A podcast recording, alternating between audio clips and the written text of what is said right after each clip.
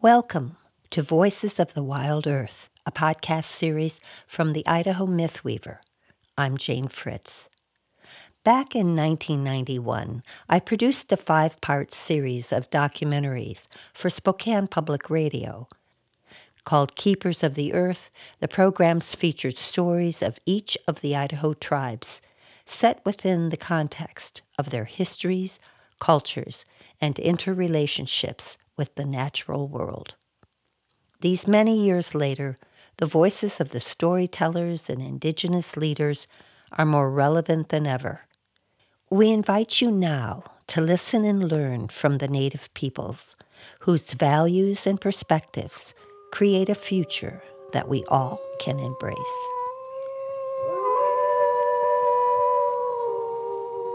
In the far northern mountains of Idaho's panhandle are found vestiges of grizzly bear, woodland caribou, and gray wolf. Animal species whose very existence has been threatened by civilization and which remains precarious today. But these creatures once roamed freely in large numbers and lived peaceably among a people who have protected the land for thousands of years.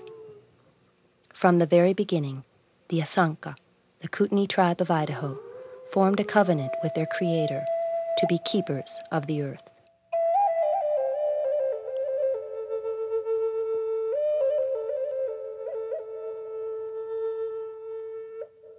The Idaho Kootenai were the last Native Americans in the state to be acculturated into the modern world. Their leaders stubbornly refused to sign the 1855 Hellgate Treaty and be moved to the Flathead Reservation in Montana, wishing instead to remain along the Kootenai River, their homeland. This decision brought the small band of Indians to the brink of genocide. It took over a hundred years for the United States government to formally recognize the small band of Idaho Kootenai. In 1974, a declaration of war, although only fought with paper and publicity, finally garnered formal recognition of the tribe with 18 and a half acres of land northwest of Bonners Ferry, establishing a permanent reservation. It was a far cry from the 128,000 acres sought or the million plus acres of Aboriginal territory. Although some tribal members had acquired land during the allotment period of the 1930s, 95% of it eventually was lost to non Indian interests. Ron Abraham is vice chairman of the Tribal Council and natural resource specialist for the tribe. Through the years, we have lost lands through heirship and uh, people that are not connected with the Kootenai tribe of Idaho acquiring these lands. We have bought back some of those properties and we have put them under the tribe's name. These are income producing properties or agriculture properties. So what we do with the income from there, we take those dollars and we put them into a land acquisition fund to continue to buy properties to add to the tribal land base. The other thing too is part of the problem that we had faced losing land was the heirship problem because uh, Canadian Kootenays are not considered Indians by the United States government when a Canadian Kootenai inherits properties from the Idaho land base, it is in a non-trust status, which means that the Bureau of Indian Affairs has no jurisdiction over them. They can do with those properties what they want. They can sell it. They can do anything they want with it. And we, we could buy them out or, or something like that, but without any monies, as it was before, that's how other people got hold of Indian lands. Originally a hunter gatherer society, the Idaho Kootenai did not readily take to farming the land, and they had not forgotten their covenant with the Great Spirit to protect it. Amy Trice was tribal chairman when the Idaho Kootenai declared war. In fact, some of them said that, well, the Indians didn't know what to do with their land, it just sitting there, not realizing that it was being preserved for the generations to come. We didn't want to you know, cut anything off of there. We didn't want to put pollute it. We didn't want to do anything with that land because it was given to us from Mother Earth, and and it was up to us to preserve her for the next generation. Well, the white men came in and then took the land and said we didn't know how to take care of the land. We didn't know how to produce it, make it work for us. Losing the land that formed their very existence created chaos among the people, and destruction of the family only compounded the losses. Children were taken away to boarding schools.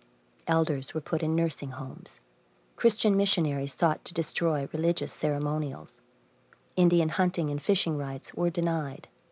And alcohol became the salve for their overwhelming grief. By 1974, many of the elders of the tribe had died from disease, alcoholism, and exposure. Declaring war was a desperate but necessary move.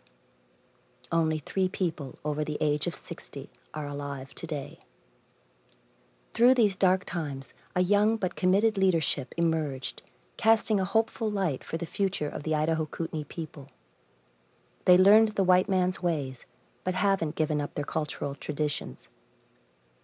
Raymond Abraham was elected chief of the Kootenai Tribe of Idaho in 1975.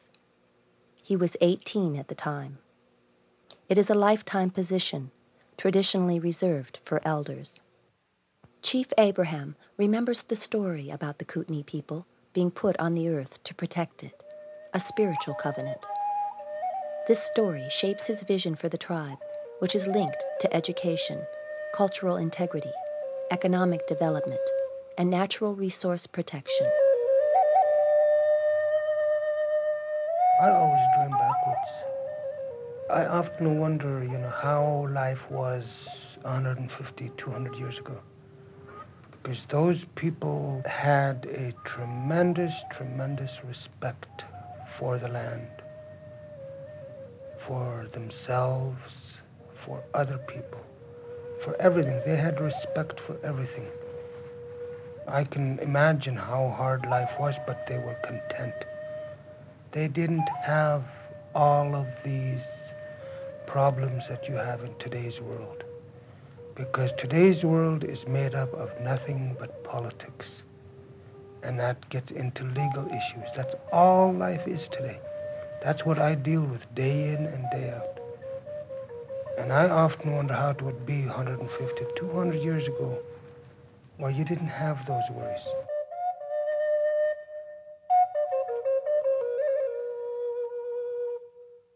Basil White is the tribe's sub chief, one of its few elders, and the tribal historian. Much of his knowledge comes through stories which provide a foundation of values. What I understand, there's nobody owns the land. Like I run into a lot of people, they say, well, this is my land. I paid for it. Well, I don't think any land was supposed to be paid for. And the earth's supposed to be wide open for anybody to live on. That's what I think. Way I understand long ago, so was, there was nothing but animals on this earth. The Creator created them and he just left them on earth and it was just open. They can fly anywhere they want. They go any place they want. So that's the way it's supposed to be right now. Basil admits the humor and richness of his grandmother's stories lose something in translation from the Kootenai language, but they're still important to share.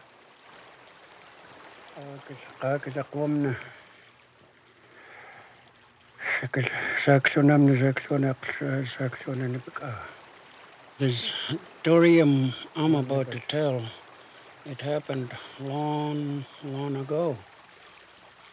It was told by my grandma, and I had it in mind all this time. I, it was just nothing but animals on in this world. At that time, the woodpecker family was was the chief, and at that time there was a giant going through crawling in a river, which is called the Kootenai River. So they stopped the giant and asked him, What are you doing? And he turns around and says, Well, since we heard that there was going to be humans put on this earth, so I'm going around naming all these places. This uh, woodpecker family, they, were, they were kind of jealous of him so they told him, open your mouth, we're going to feed you. So in the meantime, got out a heart of a elk. They opened it and then they put in a red hot rock inside the heart. They were going to kill this giant. So he, he says, okay, open your mouth. Close your eyes and open your mouth. We'll drop you something to eat. So he, he does. He, op- he closes his eyes and opens his mouth. And he knows right away that there was something inside the heart. So he gave a nod. He had nodded his head for the meat that's coming down to go sideways. So this meat went sideways and landed on the ground. So he just turns around and laughs and says, Well, this, this place will be called Little Heart. So he named the place.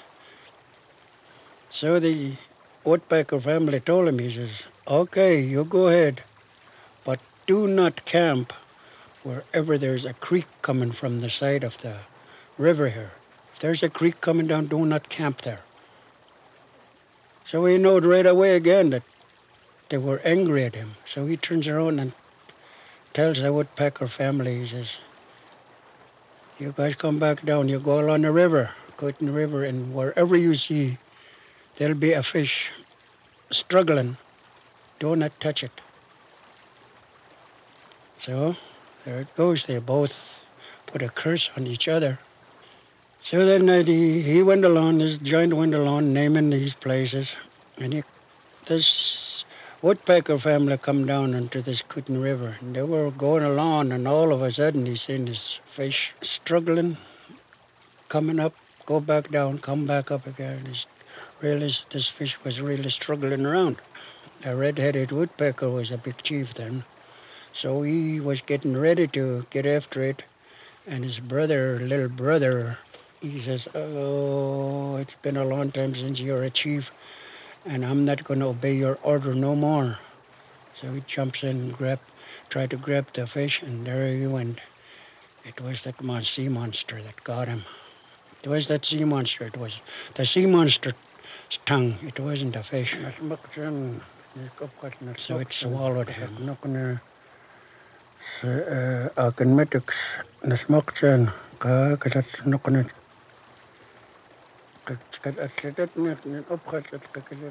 That woodpecker chief had to do something about this sea monster, but that's another story. Every story, like the great Kootenai River, meanders and flows this way and that, usually without an ending. The stories are not something passively experienced, but are alive and moving within the people. Cultural anthropologist Rodney Frey. As the story unfolds, the listeners are within the story in the same way they're within that landscape or interacting with that animal. There really is, um, through the imagination, little distinction. When you tell the story, you are in the creation time. When you're within the storytelling, you are interacting with an animal. And to differentiate them from an actual place, from a storytelling place, is difficult to do. When, when we read about something or experience it through the eye of a camera, a television, a photograph, there's a sense of distance, of estrangement that in the storytelling cannot occur because you are there. You witness the mythical beings. You witness the animals and the fishes as if for the first time. His grandfather's stories of the animal people, told and retold word for word, have stayed with Ron Abraham all his life. I think it got me to where I my mind started wandering into these mountains and I could see the animals doing the things that he was telling within the story. They said the animals could talk and and now when I go hunting I sit there and I listen to those animals talk. The animals talk in a certain language by you know different types of chirps or howl or a grunt or something like that. It was it was their way of saying you know certain things, maybe dangers here or different things. Just like the squirrel, you know, they, they, we call a squirrel the snitch of the woods because you can't be walking through quiet as a mouse and all of a sudden a squirrel will start chirping and he told everybody within a mile around that you're around. The stories of the animal people gave the Indian knowledge of what to know and what values to live. Amy Trice. There was always a moral to the story. Every story, there was something to it that reminded you of how to keep your land, how to treat your neighbors, etc. And it always goes back to the land, you know, like the coyote done this. In the end, this is what he had to pay for, you know, because, as they say, he was such a, a coward or a trickster or whatever it may be, you know. The wise owl was always like the upper hand. He was always the one that told stories, and the squirrel always ended up as the grandmother since she was always eating or something. She was always in the kitchen preparing food for the other animals, you know. And I think it was always, you know, that the moral part of the story. So that's had a lot to do with preserving our land and preserving our food and raising our children to love one another, to respect Mother Earth, and that sort of thing. A close relationship with animals is something that naturally develops from listening to the Indian legends and myths. Diane David is secretary of the Tribal Council. I have a lot of respect for the animals. You go over to my house, I've got um, pictures of the bear and the elk and owl, and the animals are just really important to me as you know, I believe, and I was told that before the white people came, that the Indians were able to relate to the animals, to talk to the animals. I believe that. That's why I have so much respect for them. The way I was taught, I guess, and you know, I, my grandmother told me, you know, about uh, if you're really close to the animals, that you know, sometimes they'll give their life for you. Sometime when my um, I lose one of my pets or something, the first thing that pops into my mind is maybe something might have happened to one of my family. And my grandma was told me you take good care of them, and you know they'll even give their life up for you if they know something's going to happen to you. Before the tribe was officially recognized by federal and state agencies 17 years ago, to go hunting and fishing in traditional areas sometimes constituted a considerable risk. Diane David was a teenager in 1976 when she was arrested for hunting deer on property that was in traditional Kootenai territory. Diane hunted for her family's survival. Her case, judged by the Idaho Supreme Court, assured that the Kootenai tribe of Idaho receive hunting, fishing, and gathering rights on ceded lands as beneficiaries of the Hellgate Treaty. These rights extend to any season. Diane still hunts for deer and begins each hunt with a sacred song. She remembers the story her grandmother told.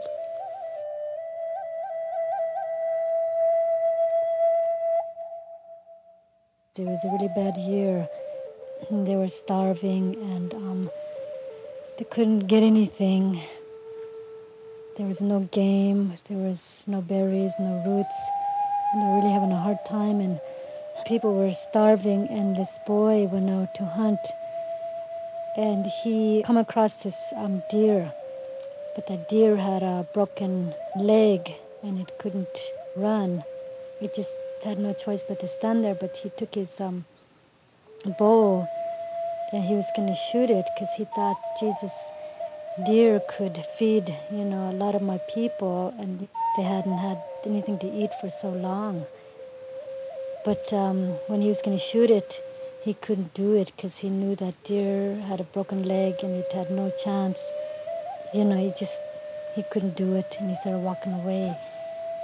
And that deer called him back, and you know he told him that you know since he did that for him, he was going to give him a song and that when he goes hunting, he's to sing this song, and he's, he'll get, you know, his animal, whatever he's hunting for, because that was his way of showing his, you know, appreciation that, you know, he let him go because he had a broken leg, and he had, you know, so that deer gave him that song, and, you know, we, that's a song that, you know, you sing when you go hunting.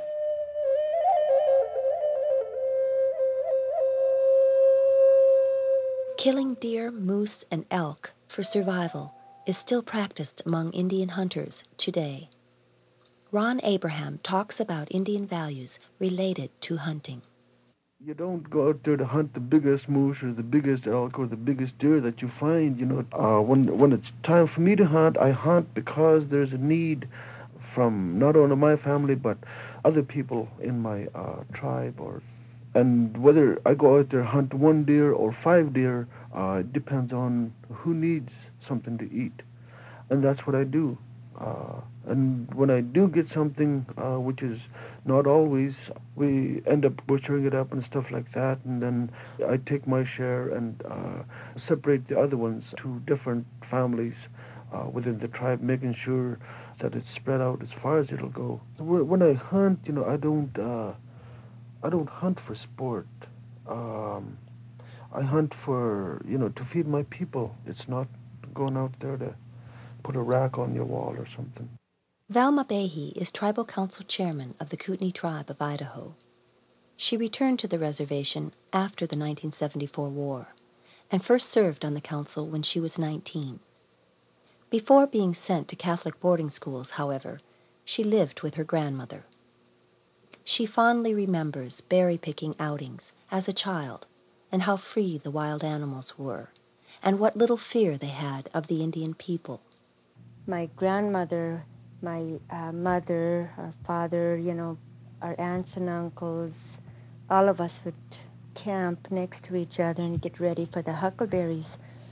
The bears would come right up, you know, just a few feet just to watch us, and the mother bear would have her two cubs. And they just look up and sniff at our food and, you know, go along the elders would have branches and shooing them away like they were dogs. And they'd have to get them away from their camps. And when I was younger, our pet used to be a wolf, you know. Uh, my grandmother said we'd go to the store and, you know, we'd leave you kids out there and we'd run in and get our stuff. And by the time we'd come back out, you kids would be crying and Wolf would be howling right with you.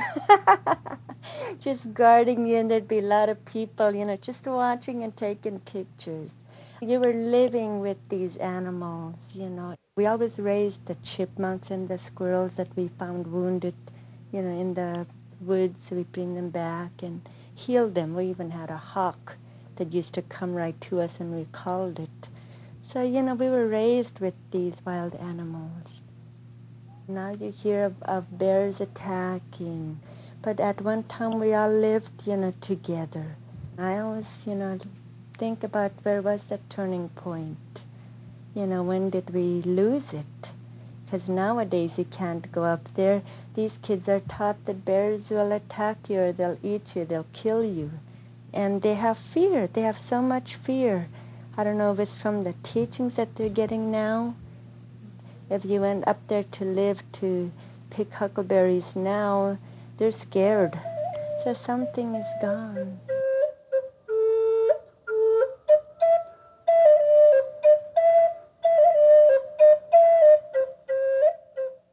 But the Kootenai covenant with the Creator remains strong.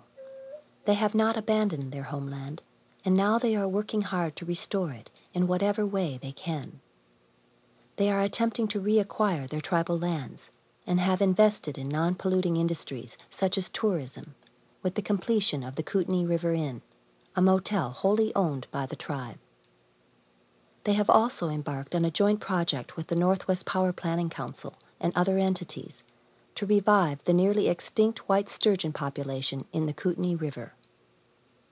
Gary Aitken is the proposed Sturgeon Hatchery Tribal Manager and the first college graduate of the tribe. I've seen this river in many good years. I first started going on because I wanted to see the trout and the kokanee and all the rest of the fish, the ling, go in. But in order to get our hatchery started in the first place, the sturgeon was high priority because they quit spawning. And all the rest of the fish are doing the same thing because the river has been going downhill ever since that dam's been put in. And the ones that they recognize the most is the sturgeon. So we'll have to go with the sturgeon to start with. But my plans are to keep on going with the rest of the fish. Gary works cooperatively with state and federal agencies to mitigate the negative impacts of Montana's Libby Dam. He has a special relationship with the fish, treating them more like family, and is dedicated to restoring the health of the river, which will ensure the survival of the fish and his tribe.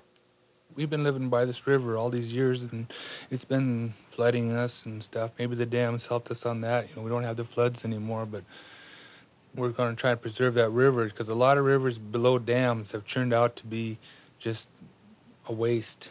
I've heard stories about people going out and living off of the ling during the wintertime and ice fishing for the ling, and that was an important food source, and now you can't even catch one. Like the wild animals of the Panhandle Mountains, the Kootenai Indians belong to this land. And despite their small numbers, 120 tribal members, with 68 living on the Bonners Ferry Reservation, and despite their losses, one thing that can't be taken away is the way they feel in their hearts. Ron Abraham. Even though these lands are owned by thousands of owners and uh, government and things like that, to me it's still Kootenai territory in a sense, you know, and, and I guess that sense to me comes from my heart. These mountains have moved, these rivers haven't moved. Uh, you know, there, there's been alterations, but uh, still, to me, it, it's Kootenai territory. That place is still there. You go down the river, 10,000 years from now, you'd reach the same spot. You can almost see where, where they travel. You stand on a mountaintop, you can almost see the, the routes that they travel and, and the reason why they traveled there. To go to a certain spot to fish, to go to a certain spot to hunt, and why they traveled there at a certain time of the season. Uh, there was a different reason for why they did things. And when I when I stand on top of these mountain tops, I I sit there sometimes and I watch them do that, you know, and, and it's it's a wonderful feeling. And to me, in a sense, I'm still doing that too.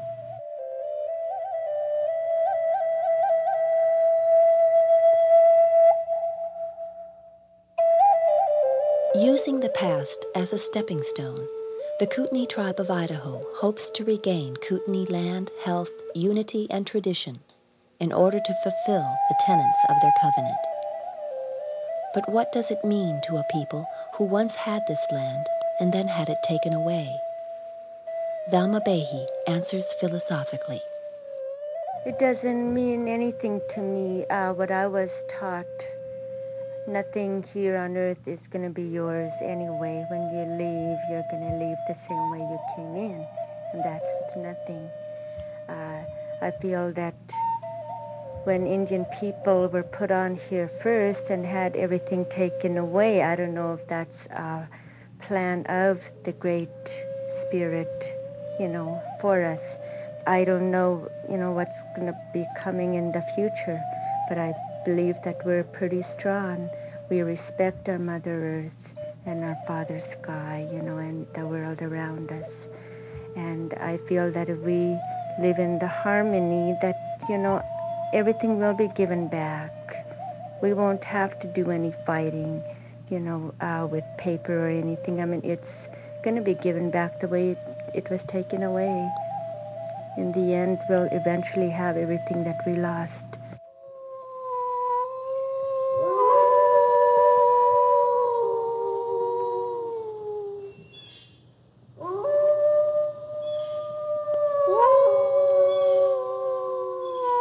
Keepers of the Earth was produced by Jane Fritz for the Idaho Mythweaver in cooperation with KPBX Spokane Public Radio.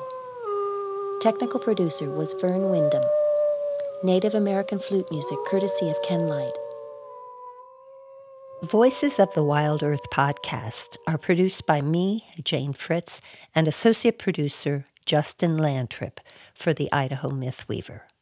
This program is supported in part by a grant from the Idaho Humanities Council, a state based program of the National Endowment for the Humanities. Additional funding is from the Bonner County Endowment Fund for Human Rights in the Idaho Community Foundation.